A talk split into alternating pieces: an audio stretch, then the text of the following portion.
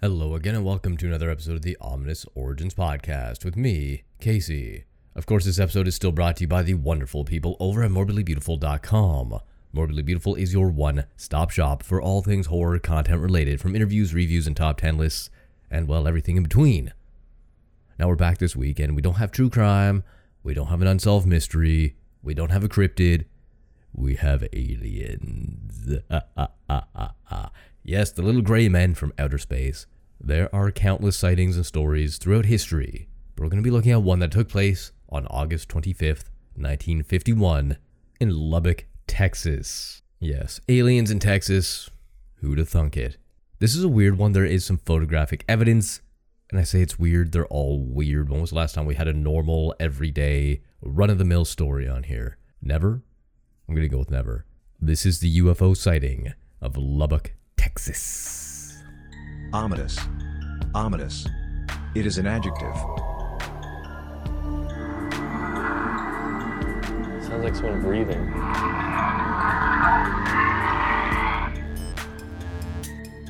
Ominous. Now, as I mentioned, this took place on August 25th, 1951, and it was just a regular old summer night in the small, sleepy town of Lubbock, Texas. That evening, a handful of scientists from Texas Technical College were hanging out in the backyard of a geology professor's named Dr. W.I. Robinson. They were just chilling, drinking tea, and chatting about micrometeorites, because that's what scientists do on Saturday nights, I guess. I don't know. Anyway, apparently, this gaggle of nerds, I'm sorry that was probably offensive, but I'm going to stick with it anyway, were quite the uh, little think tank. They had a chemical engineering professor in Dr. A.G. Oberg. Why do they not have first names? Why are they all just initials? Anyway, physics professor Dr. George and Dr. W.L. Ducker, head of the petroleum engineering department. Now, it's because of the credentials of these people that made this story very, very interesting. These aren't some wackadoos who wash dishes for a living or deliver pizzas. No, because all those people are fucking crazy and you cannot trust them for anything because they're not doctors. These people are doctors, therefore they hold credibility, and I really hope that the sarcasm just oozed right on through that. There's a quote here from the US Air Force Captain Edward J. Ruppelt. And he said, If a group had been handpicked to observe a UFO, we could not have picked a more technically qualified group of people because they're all doctors of like engineering and shit. It's important to know that Edward J. Ruppelt, this Air Force captain, served as a lead investigator for Project Blue Book, which was the official Air Force investigations into UFO sightings after working on its precursor effort, Project Grudge. Now, this is around 9:20 p.m. and the university colleague saw something otherworldly in the expansive Texas sky. That thing was a V-shaped formation of about 15 to 30 bluish-green lights passing overhead. Naturally, they were stunned, but they still used their trained scientific reasoning to try to figure out why these lights were there and what would make them go away and come back, disappear, and reappear. And they did about an hour later in a more haphazard formation. The lights, that is, not the scientists. The scientists, however, were all in agreement. They had witnessed something fantastic. But what was it? They weren't just going to jump to aliens in outer space. No, these were learned men in 1951. They believed in science and God, not aliens. The professors weren't the only credible witnesses to the mysterious bluish green lights that night. At dusk in Albuquerque, a New Mexico man from the Atomic Energy Commission's top secret Sandia Corporation, a man with a high level Q security clearance, had been sitting outside with his wife. Now, according to Ruppelt, they were gazing at the night sky, commenting on how beautiful it was when both of them were startled at the sight of a huge airplane flying swiftly and silently over their home. On the aft edge of the wings, there were six to eight pairs of soft, glowing bluish lights. An hour or so after, according to the retired rancher from Lubbock, his wife had seen something terrifying in the night sky as well, and Ruppelt described it this way. Just after dark, his wife had gone outdoors to take some sheets off the clothesline. He was inside the house reading the newspaper. Suddenly, his wife had rushed into the house, quote, as white as the sheet she was carrying. The reason his wife was so upset was that she had seen a large object glide swiftly and silently over the house. She said it looked like, quote, an airplane without a body. On the back edge of the wing, there were pairs of glowing bluish lights. Now, by the time Ruppelt flew into Lubbock to investigate the sightings in a late September evening, hundreds of residents had seen the lights over a period of two weeks. Of course, the government got involved, but not everyone wanted to wait for the government to start looking into the matter. After alerting local newspapers like the Lubbock Avalanche Journal, the Texas Tech professors started their own informal investigation. In the weeks after their initial August 25th sighting, they and their friends observed the lights 12 more times. They measured the lights' angles, roughly calculated their speed, and noted that they had always traveled from north to south. Armed with walkie talkies, the scientist sleuths and their friends formed a team?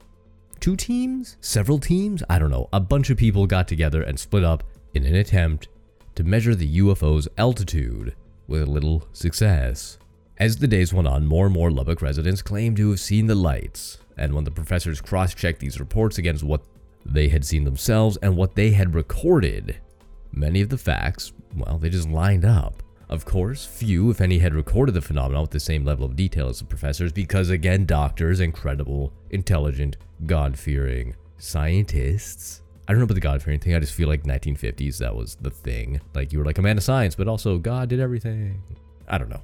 Maybe I'm just stereotyping here. Anywho, but while many observers often incomplete or poorly expressed recollections, there's little doubt that whatever people were seeing was something real. UFO sightings are often one off events, but these blue green lights were observed multiple times by hundreds of people. Think the Phoenix Lights, for example. The one I think was 1997. We covered it on this podcast at one point. Just keep that in mind. Very similar case, just, I don't know, 40 years earlier, maybe closer to 50. I can't do math, leave me alone. So, what makes this case a lot more special than all the other ones, especially around this time? Well, there was physical proof. There were black and white photos taken by a Texas Tech freshman named Carl Hart Jr. This was on August 31st, the same night an Air Force wife and her daughter claimed to have seen a UFO while driving northwest from Matador, Texas to, of course, Lubbock.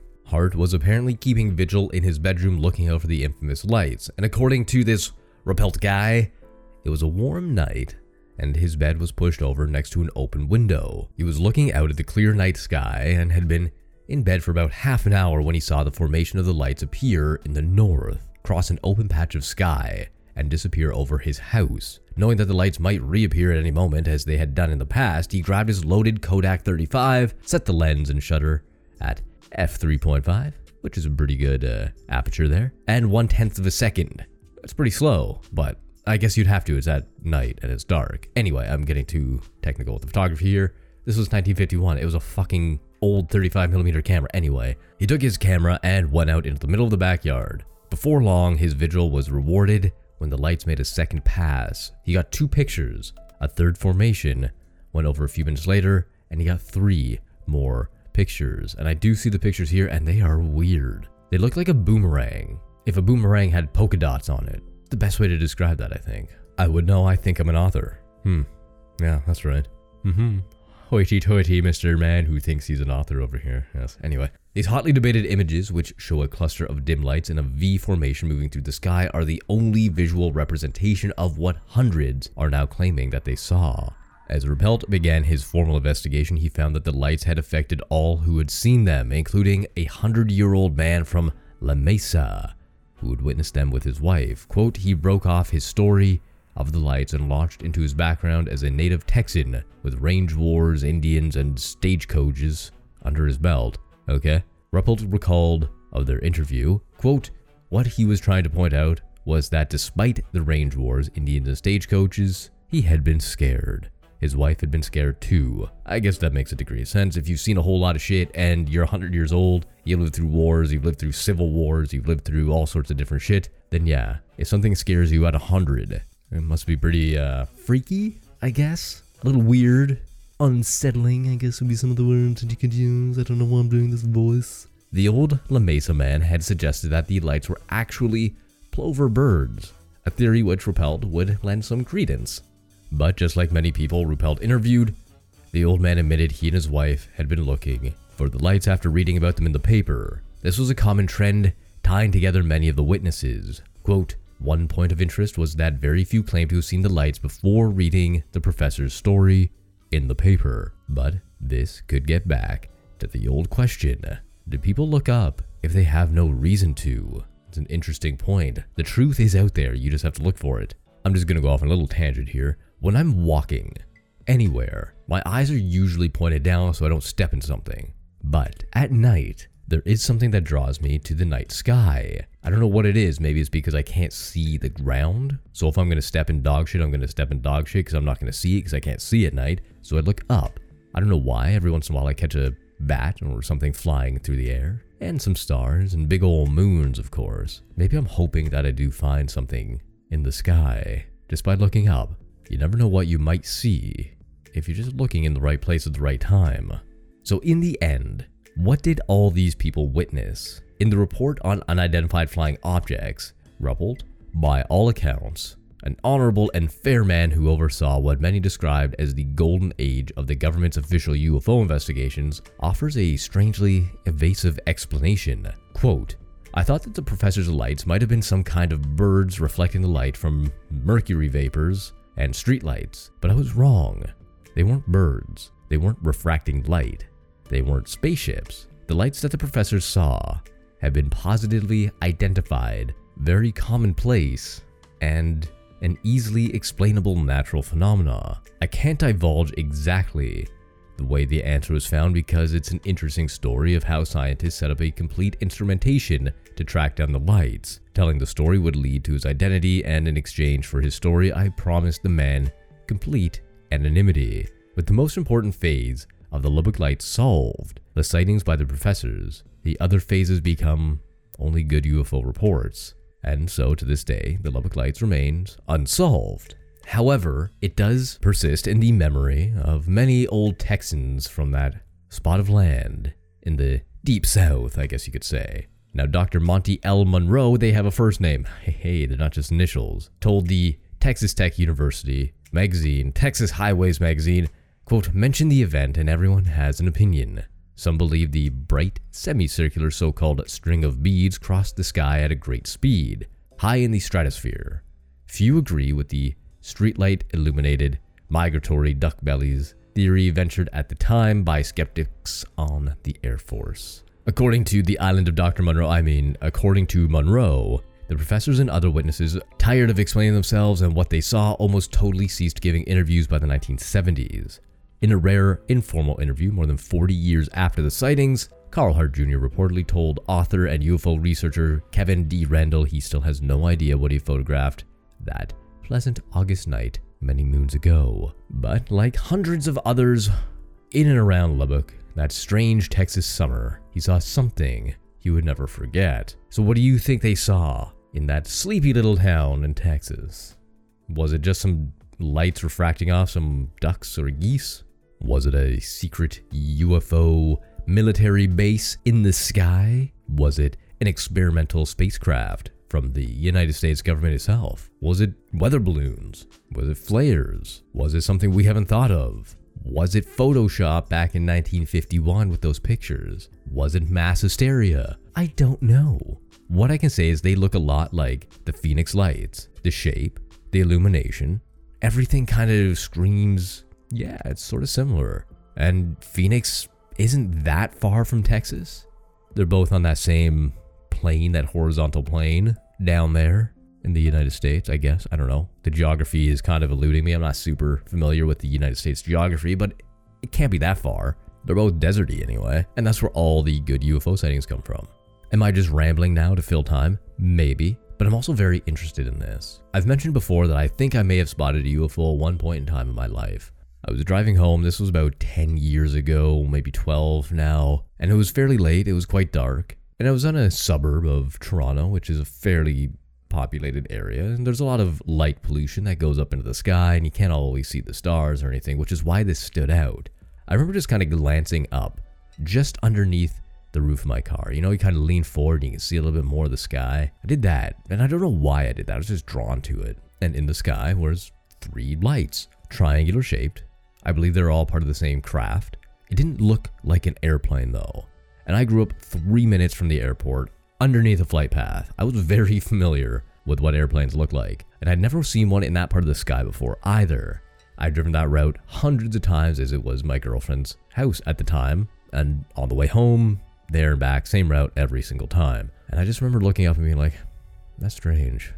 That's that's very, very strange. And then I got like a chill. And I don't remember why I got a chill. I may have just spooked myself, which I do quite often, oddly enough. So I want to say yes, I saw a UFO. And I guess, in my personal opinion, it was a UFO because I couldn't identify it, and literally it was an unidentified flying object. To me, it could have just been a regular old airplane. Who knows? I don't.